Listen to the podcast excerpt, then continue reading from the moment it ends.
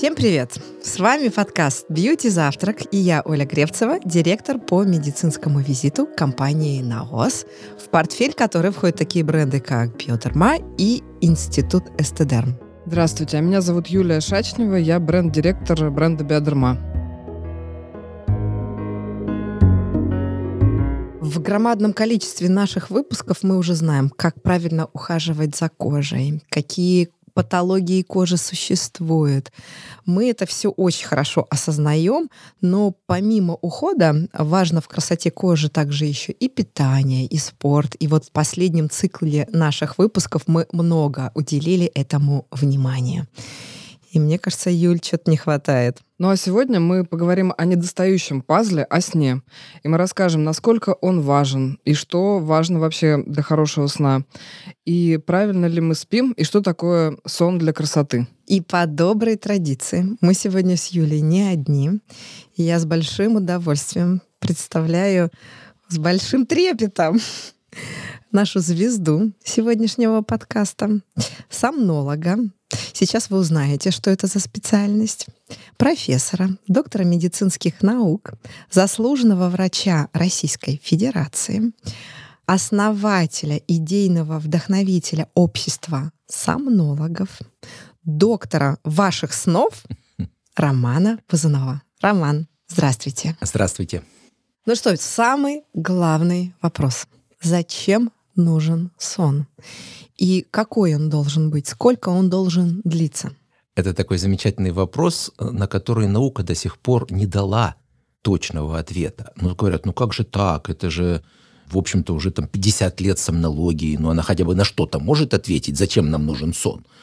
Вы знаете, всей медицине от Гиппократа уже больше двух тысяч лет, а сомнологии всего там 50-60. Молодая наука. Поэтому где-нибудь через пару тысяч лет я вам точно отвечу, зачем мы спим. А пока знаете, мне нравится определение Википедии. Сон – это состояние, противоположное бодрствованию. Гениально. Ну тогда, значит, бодрствование – это состояние, противоположное сну. Ну вот вам и определение, да? То есть мы знаем, что человек спит, мы даже знаем какие-то процессы, которые происходят во сне. Но почему именно так мы спим? Почему у нас есть циклы, стадии и прочее? Почему у нас есть медленный сон, быстрый сон? да, мало кто может дать, вернее, никто пока дать ответа не может. Теорий масса, а вы знаете, когда их масса, значит, ни одной точной. По поводу того, что такое хороший сон.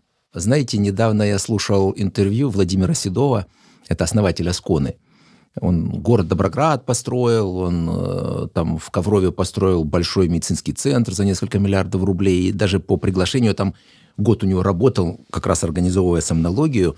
Ну и вот его спросили недавно в интервью, говорят, а что такой хороший сон? На что он ведущему спросил, слушайте, а вот водку пьете? Ну, ведущий говорит, да, иногда, да. Так вот, знаете как, определяется, вот ты встал с утра, и тебя ничего не беспокоит, значит, алкоголь был хорош.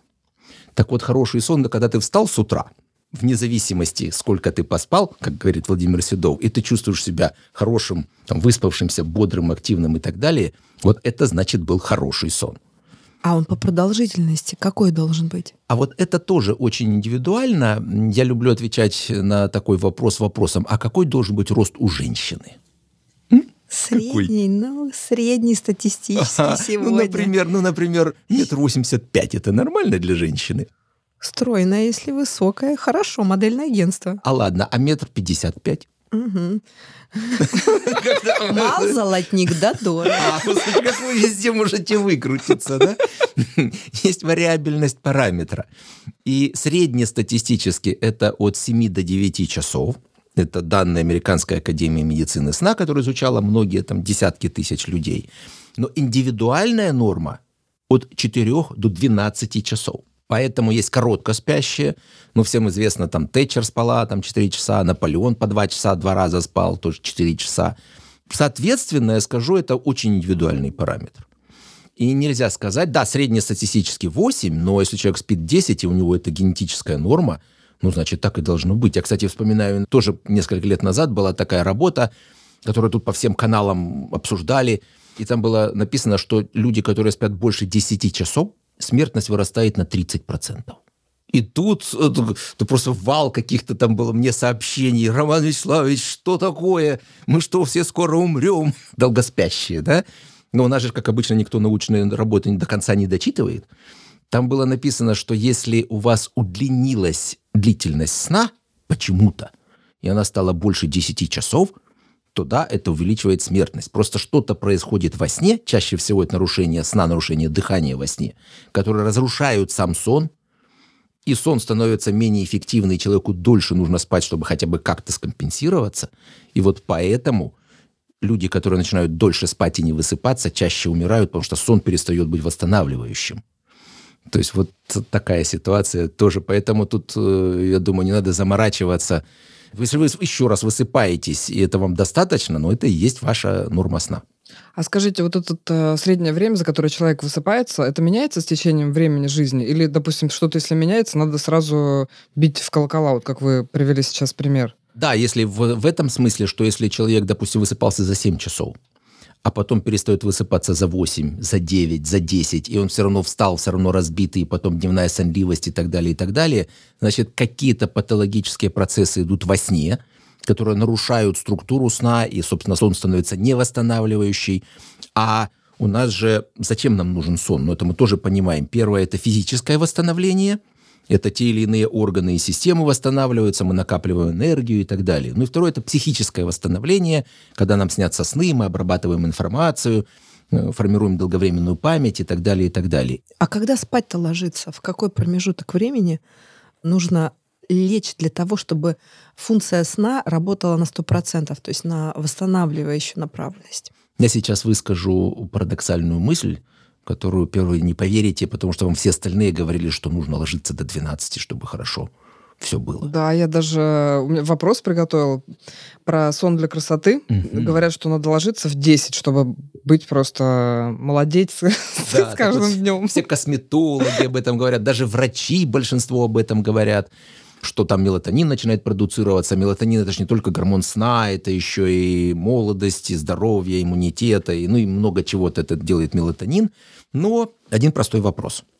Вот мы сегодня здесь, в Москве, а завтра вы улетели во Владивосток. Семь часов разницы. Да, на семь часов раньше там надо вставать. А вы в Москве сова. Вот вы никак не можете проснуться раньше 10 и рассказываете, что не можете заснуть до 12, и все это так плохо. Но вы прилетели в Владивосток, вам там нужно вставать на 7 часов раньше, чтобы работать. И смею вас заверить, там через неделю, ну через 10 дней вы начнете жить по времени Владивостока. А где там до 12 после 12? Или ладно, еще более того, в Америку улетели. Сейчас особо туда не долетишь, ну ладно, вот и летал несколько раз в Америку, так там всю ночь хочется кушать, ну, потому что кишечник продолжает работать, и в туалет ходить еще, да? Весь день хочется спать. Но через те же там 7, 8, 10 дней нормально организм подстраивается. И не так важно до 12. После 12 важно, а, первое, режим, то есть нужно в одно и то же время приблизительно ложиться, и главное, в одно и то же время вставать. Причем, если выходные дни, вставать желательно не позже, чем на час, ну максимум на два, чем в рабочие дни. Мы потом, может быть, об этом поговорим, так называемый социальный джетлаг бывает, да? И следующее, мы можем совершенно спокойно мозг обмануть в отношении продукции мелатонина, света и темноты. Ну, представьте себе, допустим, у меня есть люди, которые работают э, с Юго-Восточной Азией. Им нужно в 3 часа ночи уже вставать. Ну, потому что биржи открываются, им нужно там что-то там делать на них, да? Что они делают? Они в 5 часов вечера летом начинают носить солнцезащитные очки, которые убирают голубой спектр и затемняют – и мозг думает, что все, солнышко садится. В 7 вечера они ложатся спать, закрывают шторки, создают блэкаут. И мозг вообще подумал, все, прекрасно, ночь наступила. А в полтретьего ночи срабатывает так называемый светобудильник. Это специальная такая лампа, которая постепенно увеличивает освещенность от красноватого до ярко-желтого света. Ну, то есть имитирует рассвет. И мозг понимает, солнышко-то встает, падает продукция мелатонина, и прекрасно человек с трех часов ночи начинает работать. То есть человек живет здесь, но по времени Гонконга, например, там, или там еще дальше. Можно аналогично, как у меня артисты бывают некоторые, или там художник один. Он в 4 часа ложится спать ночи. Но до этого он находится на освещенном пространстве, и мозг думает, что это день. Потом опять же закрывает шторки, просыпается в 11 утра, раскрывает шторки, мозг думает, ну вот, вот теперь только солнышко и взошло. То есть важно, да, а, еще раз соблюдать режим, и б, соблюдать вот это вот чередование дня и ночи, и прекрасно можно любой режим соблюдать, если вы его соблюдаете. И мелатонин будет продуцироваться ровно тогда, когда вы соберетесь спать. Вы сейчас много сказали об инструментах для хорошего сна.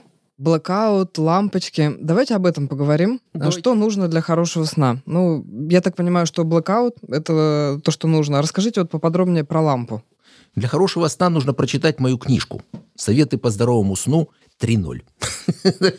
Сам себя не похвалишь, никто доброго слова не скажет. Она в продаже? А мы ее можем бесплатно для ваших слушателей Ничего да, распространить. Более того, я скажу, что у меня вышло уже 4.0. Дальше э, кровать. Ну, я скажу, что это целый мир, наша спальня. Еще Ги де Мопассан сказал, постель — это вся наша жизнь. Мы здесь рождаемся, мы здесь любим, и мы здесь умираем. Ну, умирать мы, конечно, не собираемся, да? А вот пожить и полюбить еще вполне возможно, да? И в этом смысле, конечно, чрезвычайно важно создавать культуру сна. Вообще у нас ее практически не было до конца прошлого века, как это ни странно звучит. У нас кто победил в 1917 году? Во время там то ли переворота, то ли революции. Крестьяне рабочие. Да, они как спали. В перерывах. На тюфяках соломенных. Да, на лавках, досках, на печах. А все, кто спали на кроватях, Были изгнаны. Да, в лучшем случае. И проблема заключалась в том, я как-то, знаете, я вот в разных музеях всегда любил, ну или квартиры такие вот известных людей, кровати фотографировать. Ну, и когда сфотографируешь потом кровать Наполеона в замке Фонтенблоу, например, да, и кровать там Ленина или Сталина на ближней даче в филях. Ну, одно произведение искусства, а другое просто убогая деревянная кроватка. Ну, я понимаю, что если у нас вождь спал на такой кроватке, то все остальные, если бы они спали на кровати Наполеона, недолго по нему там прожили бы, да? И в этом смысле у нас ведь только в конце 90-х годов начали появляться ортопедические или там анатомические матрацы. Мы все спали на чем? На диванах, на продавленных панцирных сетках. То есть это вообще не было еще раз культуры сна. Ну и вообще говорили, так вот, ну, давайте представим, да, у нас были богатыри, что вы тут понавыдумывали с этим сном. Так у нас в 19 веке средний срок жизни был 29 лет в России. Да, я еще вот тоже в музее видела, что они кровати были такие маленькие, люди, можно сказать, не Сидя. лежали, да, а сидя спали. А это, интересно, даже было такое, ну, всеобщее заблуждение, что если ты лег и вытянулся, то вероятно, что ты умрешь быстрее. Хотя, хочу сказать, при храпе апноэ оно где-то и правда. Если ты лежишь на спине, и, соответственно, больше язык западает, и больше вероятность помереть на самом деле. Если возвышенное положение изголовья, то меньше язык западает, и храпа апноэ меньше. Ну, и были такие полусидячие кровати, да, вот даже вот про Наполеона вспоминал Фонтенбло, да, у него тоже кровать такая коротенькая. Но это некое такое всеобщее заблуждение все-таки было, да. Хотя, конечно, еще раз, это было произведением искусства, эта кровать. Таким образом, начнем с кровати. Она должна быть, а, широкой. Когда на ней спят двое, а у нас стандартная двуспальная кровать начинается с ширины 140 сантиметров, значит, на каждого приходится сколько? Ой, Смотря смотря как- очень мало. Смотря какой каждый. Еще можно отодвинуть соседа, да, ну, 70 сантиметров. А 70 сантиметров – это ширина стандартной детской кроватки. А представьте, да, а рядом лежит какой-нибудь большой толстый мужчина, храпящий, брыкающийся, там и ворочающийся, да? Как можно поспать? То есть в идеале 2, 2, 20, такой королевский размер. Другое дело, знаете, часто мне говорят, ну как же так, у нас малогабаритная квартира, и мы поставим такую кровать, мы же прямо из коридора будем запрыгивать в нее, да? Не, ну тоже неплохо, я скажу, да? Но технологии, что есть раскладные диваны, с раскладывающиеся в анатомический матрац.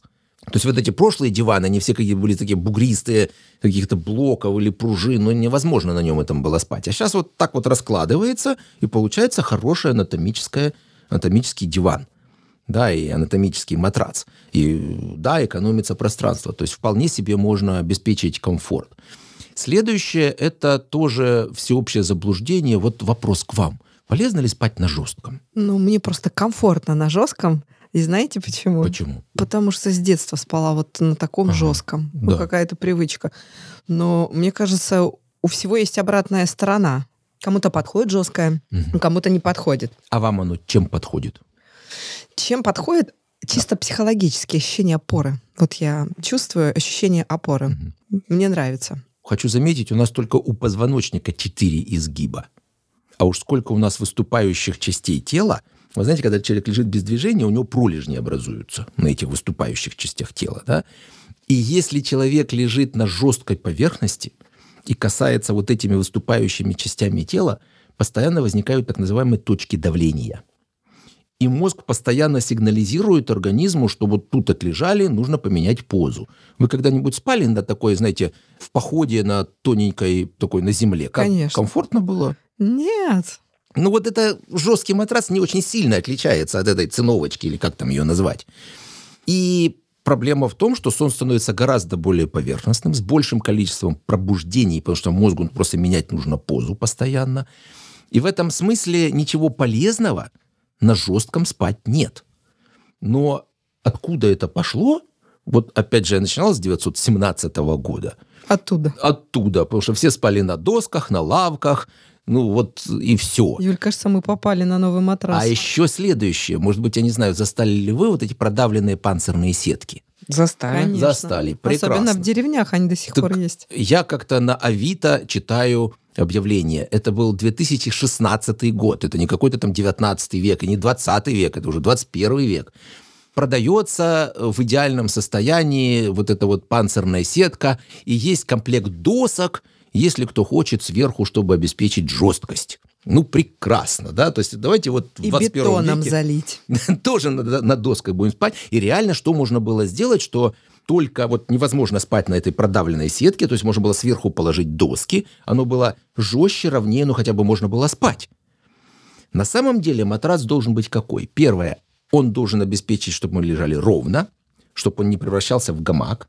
Но если он очень жесткий, как я сказал, возникают точки давления, сверху должен быть комфортный слой, который будет повторять контуры тела. То есть вот эти все изгибы, матрасик там с независимыми пружинами или специальный там беспружинный матрас должен повторять контуры тела, чтобы распределить давление. И когда вы легли на этот матрас, вы не должны ощущать отдельных точек давления. Вы должны как ощущение, как будто вот плывете в нем. На облаке. Да. Вот это и есть комфортный матрац. А я у всех своих пациентов спрашиваю, говорю, как матрац? Да, вот жестко. Ну как? Ну, конечно, трудно, болит все, но полезно.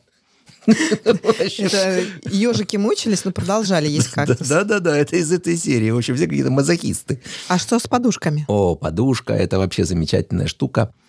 Я в одну работу прочитал несколько лет назад, э, что если взять подушку и на ней перьевую обычную подушку, и на ней три года спать, не особо заморачиваясь по поводу ухода, то она начинает весить на 20% больше. Как вы думаете, почему? Себум, кожное А, сало. а мне, я боюсь клещей. Ну, сала немного. Сала мы за год где-то там грамм 30 всего слущивается с наших этих чешуек. Вот. Но это биологический материал, перо. И вообще, если оно не очень хорошо выделано, потому что в современных подушках там 5, 7, 8 степеней обработки, серебрения, обезжиривания, что там только не делают с этими подушками. Как будто купили на рынке просто подушку, вот курицу поймали, об- обстригли, вот засунули в это перо и продали, да? Так вот, если посмотреть под микроскопик, вы увидите кусочки высохшего сала и мяса. Ну, и перо что выдрали из курицы, вот с кусочками, да? А нам действительно начинают плодиться клещи. А какашками этих клещей питаются грибки. Ну, там азотистые основания. А более того, в подушку впитывается 100 миллилитров пота каждую ночь с головы. А это наши биологические отходы, тяжелые металлы, соли, там, токсины и прочее, и прочее. Тепло, влажно, биологический материал, Рай. клещи, пуха... Да, это все размножается, его становится много, подушка начинает весить больше. Да. А потом человек ложится, у него болит голова, у него слезятся глаза, у него портится кожа, у него приступ астмы, потому что там аспергиллюс начинает жить, это грибок, который астму вызывает. Он бежит к доктору, говорит, спасите, помогите, доктор дает какие-то таблетки, а пациент лежит в этом токсичном облаке вот этого всего, всем этим дышит, касается, и думает, что же у него так все плохо. Я, кстати, тоже вспоминаю, я еще когда в юности в детстве даже, хотя и в городе жил, ну и в деревне часто бывал, вот летом выносили все белье прожариваться. На солнце. На солнце, а зимой промораживаться. Угу. А сейчас вы часто видите в московских дворах Вообще не видим. подушки, которые тут промораживаются или про там жарятся. У всех ортопедические. Да, у всех они гниют дома. И... А все-таки это было правильное ну, действие. Ну, правильно, абсолютно правильно. И, в общем-то, так даже такой лайфхак, если вы хотите как-то подушку, ну, во-первых, можно просто за ней ухаживать, если можно стирать ее, нужно стирать. Если там, допустим, невозможно такую обработку, перо не очень любит стирку, но можно брать ее, класть в полиэтиленовый пакет. И сейчас есть большие морозилки, минус 18. Так вот, засунуть в сутки, ну, как минимум на 12 часов эту подушку в морозилку, это прекрасно вот эту всю живность убивает. Ну, только трупики там будут. Ну, вы говорите, шевелиться не будут. Так, как, как жить дальше? Расскажите.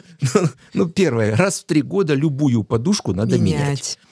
Она все равно портится, даже если она не перьевая, там какой-нибудь латекс или какие-то пены, они Он все равно разрушаются, да. все равно разрушаются, все равно это все, все равно там пропитывается все это нашими биологическими отходами, все равно там начинают плодиться эти клещи и так далее, и так далее.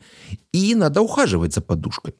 То есть то, что написано производителем, если можно стирать, стирать, если там специальная обработка, обработка паром, допустим, там есть, можно обрабатывать. Или вот, по крайней мере, раз в полгода ее обеззараживать. То есть в морозилку, и пусть она там полежит и продезинфицируется.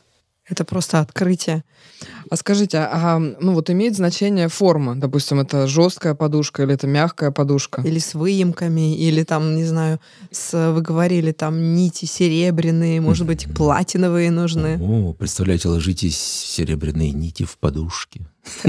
Приятнее засыпать, да? Да-да-да, со сознанием. Султаном себя чувствую.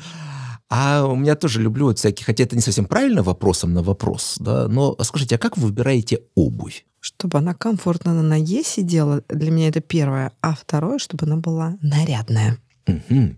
А как вы ее, собственно, непосредственно выбираете? Надеваю. Да, примеряете. Да. А подушки мы почему-то заказываем в интернете, смотрим, что она какая-то да. такая, раз такая. Давай-ка я закажу. Но это все равно, что обувь точно так же заказывать. Но если вы хорошо конкретно знаете модель и размер, ладно. А если просто так вот выбираете? То есть вы должны пойти. Как правило, у нас есть такие большие э, центры торговые, и там есть такие прямо, если это крупные производители, ну, та же Аскона, Арматек, допустим, или какие-то другие, у них прямо такие шоурумы и место для выбора подушек. Это специальный отдел такой, Я да, где там не знала об этом. штук 40 этих подушек лежит разных, но прямо там стоят матрацы разной жесткости. А как вы думаете, почему? Как минимум Потому три матраца. Потому что, наверное, под каждый матрац своя подушка? Да. Если вы лежите на жестком матраце, вот, например, на боку, у вас плечо не уходит в матрац, но оно не погружается в матрац. И нужно потолще подушку, чтобы, соответственно, поддерживала голову. А если вы лежите на мягком матраце, плечо у вас уйдет в матрац, и, соответственно, подушку нужно потоньше. То есть это такой должен быть тандем подушки и матраца. И вот человек говорит, а я пошел, выбрал в магазине, а полежал он там, не знаю, на мягком матраце и выбрал подушку, а у себя у него дома жесткий матрац, и все, подушка не подойдет. То есть поэтому и там в выборе, в зоне выбора подушек, там разные матрацы, вы сначала смотрите, ну, какой приблизительно соответствует вашему матрацу, и потом на этом матраце нужно выбирать подушку. И также примерять. Вот ложитесь на бочок, на спинку, причем прям выделите себе, не знаю, там пару-тройку часов на это и полежите на этих разных подушках. Вот как вы обувь примеряете, наверное, что же не за пять минут покупаете. Ну вот и с подушкой также надо. А обувь вы сколько в день носите? А, ну так, ну часов 8-10, да? Минимум. Так а с подушкой? Вы же тоже спите Хотелось 8 часов. бы вот, вот именно так с ней спать. Меньше получается. Ну, слушайте, это, кстати, не очень хорошо, потому что, знаете, когда человек экономит на сне, я всегда говорю, это как кредит в банке. Взять-то можно, но отдать придется процентами. А эти проценты – это ваше здоровье. Вот вы не доспали, значит, какой-то процент здоровья ушел. Вот и сколько вы готовы этих процентов отдавать потом своим здоровьем? Ну, я думаю, что после разговора с вами мы, в принципе, пересмотрим и на чем мы спим, и как мы спим. Ну да. А вот э, в продолжение всех этих материалов, э, качества, белье, оно должно быть какое? Должно оно быть хлопковое, шелковое, синтетическое. Важен ли цвет? Или он не важен, если мы там при блокауте спим? Что касается белья, оно должно быть тоже новым, раз. И второе, качественным, два. А в чем принцип э, новизны? Э, Ну, если у вас от приданного еще от бабушки с дедушкой все это, то, наверное, как заштопанное, залатанное, да, это не есть как хорошо. И тоже принцип достаточно простой. Чем дороже и чем лучше упаковка, и чем больше, так сказать, производителей тому уделяют внимание, тем оно, как правило, лучше. Самое печальное, когда вы покупаете какое-то дешевое белье, ложитесь на него, просыпаетесь все в зеленых и синих разводах, ну, ровно по цвету белья.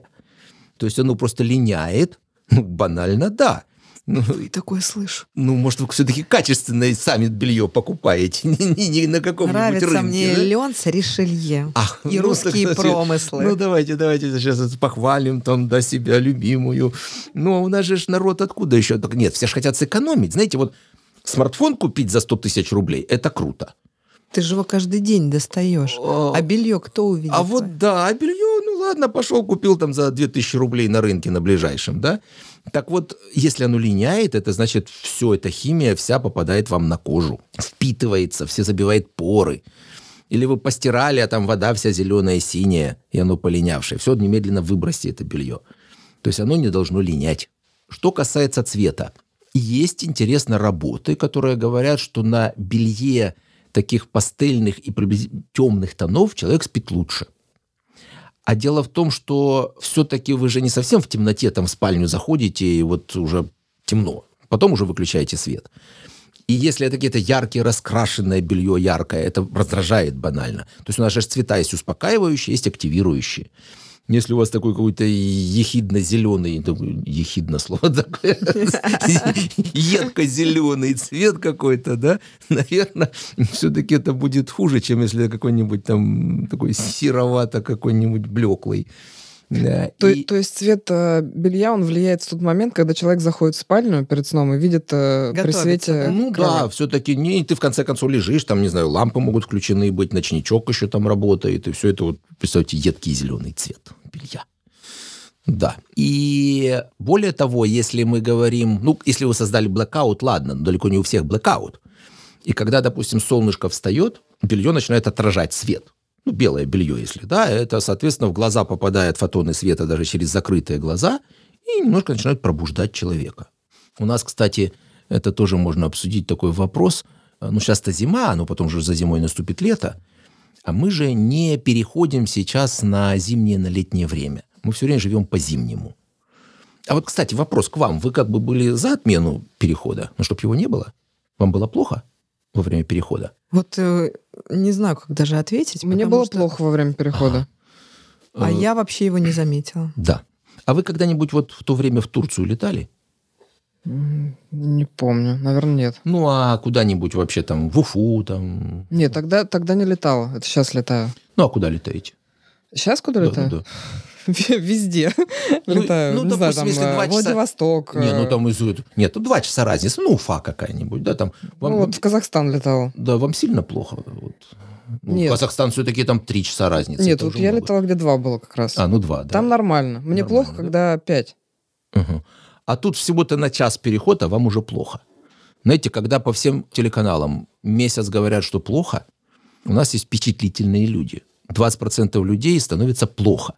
Просто потому что они думают, что станет плохо. Плацебо-эффект, вернее, такой ноцебо-эффект срабатывает. Но давайте подумаем, что мы в связи с этим потеряли. Вы знаете, сейчас говорят, витамин D, недостаток у всех, да, солнца мало, постоянно назначают препарат этот, ну, потому что вот не хватает солнца, не хватает витамина D. Мы зачем переходили на летнее время? Чтобы вставать раньше, да? А подскажите, пожалуйста, во сколько светает в июне? Очень Начинает рано. светать. Четыре, три, Хе-хе, без 15,3.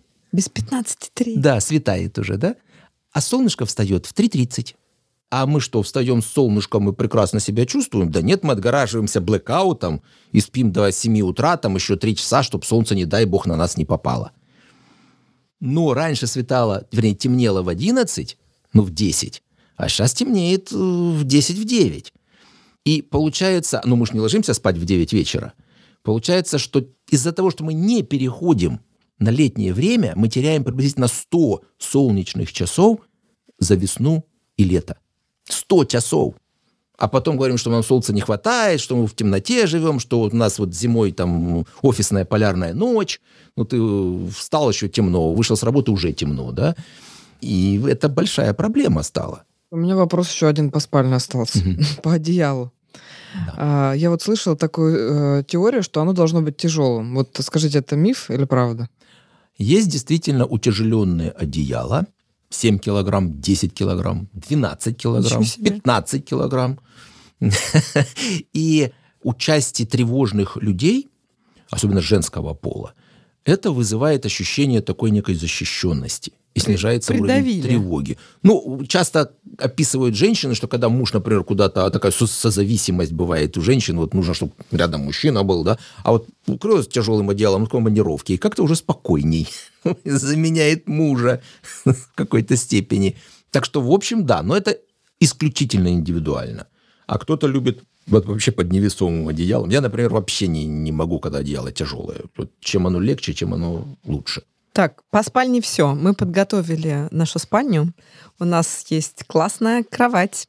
Mm. Благодаря рекомендациям Романа у нас есть э, мягкий матрац и подушка, которая соответствует ему. Мы понимаем, что за ткань мы выберем, да, и цвет. Что еще? Что еще должно быть, на что обратить внимание? Одеяло есть, вот все вроде бы есть, все принадлежности. Что еще важно очень иметь в арсенале, чтобы подготовить себя ко сну? Атмосфера.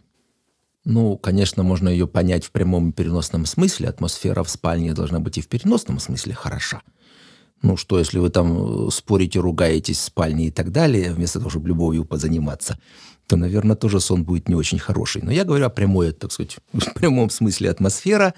Дело в том, что вот сейчас зима. И очень сухо.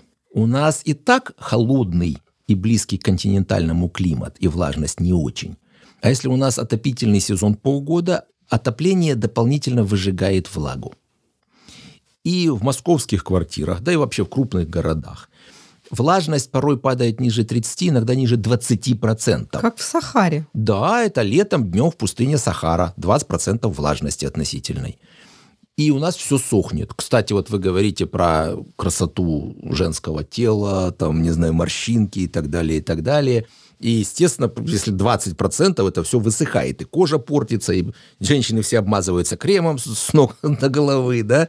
Желательно использовать увлажнители прямо из такой ультразвуковые, ну, бывают ультразвуковые, бывают специальные мойки воздуха там и так далее, и так далее.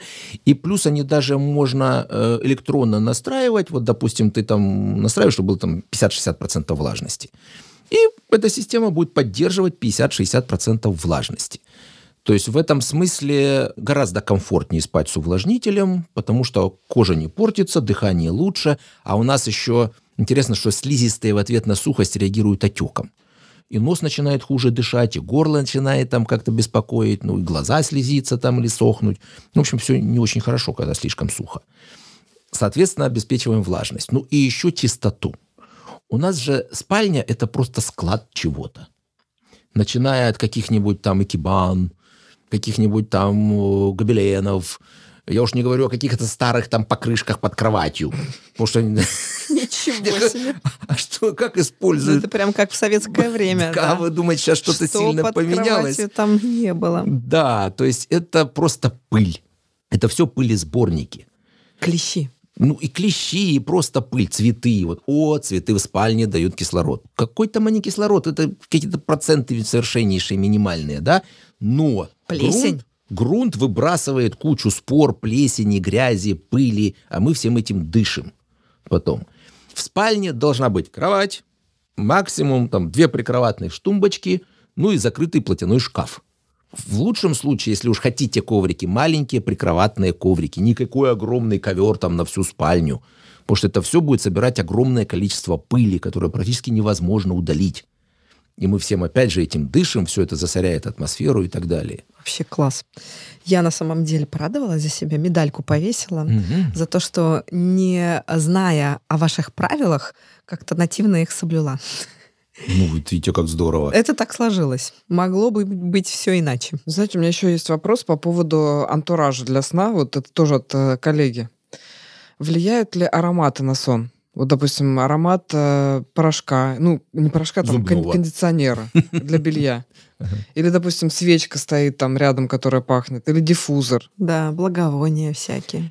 Здесь два аспекта. Первый, что действительно есть успокаивающие запахи и активирующие запахи. Ну, например, всем известная лаванда, да, она несколько успокаивает. А есть запах лимона, который, наоборот, Бодрит. бодрит. Это раз. А два, есть такое понятие ритуала. Вот как у ребеночка там покушали, почистили зубки, спели песенку, почитали книжечку, или сначала почитали книжечку, потом спели песенку, и эта последовательность действий приводит к тому, что человек засыпает. Ритуал. Так и здесь, если у взрослого есть некий ритуал, и он повторяется, ну, не знаю, там, принял ванну с какой-то ароматичной свечкой или прям ванну что-нибудь такого там наложил, чтобы оно пахло, да, потом в спальне какой-нибудь тебя там лавандочка, ты немножечко понюхал. То есть это, да, рефлекторно воздействует на мозг, и мозг понимает, что все это подготовка ко сну. Так что это тоже вполне себе работает. Ароматерапия, она имеет и прямое действие на наши рецепторы, ну и второе, опосредованное в плане формирования ритуалов. Начинается Новый год, и у нас в бренде Биодерма большие новости. Мы запустили целую гамму средств очищения и ухода, которые борются с гиперпигментацией. Они осветляют кожу и выравнивают цвет лица. Мы сегодня очень много говорили о том, что сон полезен, это бесспорный факт, и мы хотим сделать его еще более полезным и для красоты вашей кожи. А В гамме Пигмент Био есть крем, который так и называется ночной крем, который нужно использовать ночью и, конечно же, на очищенную кожу, который осветляет пигментные пятна, пока вы спите. У крема легкая текстура, и поэтому он быстро впитается и не испачкает подушку. Здравствуйте, дорогие слушатели. Меня зовут Игорь Патрин, я врач-дерматолог, косметолог и по совместительству эксперт на ОС. Это рубрика «Вопрос эксперта», ставшая уже традиционной в наших выпусках. Сон, безусловно, очень важен. Организм восстанавливает силы, кожа обновляется. Важно подготовить кожу к тому, чтобы все эти процессы пошли во благо. Помним про обязательный этап вечернего ухода. Нужно очистить кожу, удалить макияж и, конечно же, нанести крем. До сих пор существует спор на тему того, действительно ли ночной крем отличается от дневного, то есть можно ли использовать один и тот же крем и днем, и ночью. Предлагаю, как говорится, расставить точки над «и» в этом вопросе. Принципиальное различие связано с биологическими особенностями самой кожи. Днем она подвержена воздействию агрессивных факторов внешней среды, поэтому нуждается прежде всего в защите. А вот ночью проходят интенсивные процессы ее восстановления, поэтому ей нужно питание и поддержка. При этом существуют вполне универсальные средства, которые можно действительно носить и утром, и вечером. Как пример, наш знаменитый крем Sensibio Defensive. Но есть средства, которые, к примеру, содержат защиту от солнца. Стоит ли наносить их перед сном? Думаю, ответ очевиден. Это только дневной уход. По аналогии есть и специализированные ночные средства. Вот возьмем, к примеру, нашу новинку – осветляющий и восстанавливающий ночной крем из серии Pigment Bio. Универсальная запатентованная технология Lumi Active регулирует выработку меланина, основного пигмента, избыток которого приводит к образованию пигментных пятен. Гексапептид-2 усиливает синтез коллагена. Салициловая кислота способствует отшелушиванию роговых чешуек, которые придают коже тусклый цвет. Итог – сияющая увлажненная кожа каждое утро.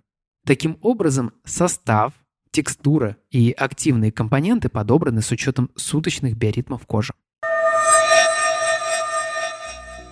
Подписывайтесь на наш подкаст в любом подкаст-приложении, где вы нас слушаете. И оставляйте комментарии на Apple подкасте. Нам очень важно ваше мнение. А еще присоединяйтесь к нам в социальных сетях. Мы есть в Телеграме. Наш канал называется «Бьюти Завтрак», и там мы делимся новостями, полезными статьями. Есть еще очень много всего интересного и полезного. Также нас можно найти на Яндекс Дзене. И ищите нас там по названию «Бьюти Завтрак». До скорой встречи!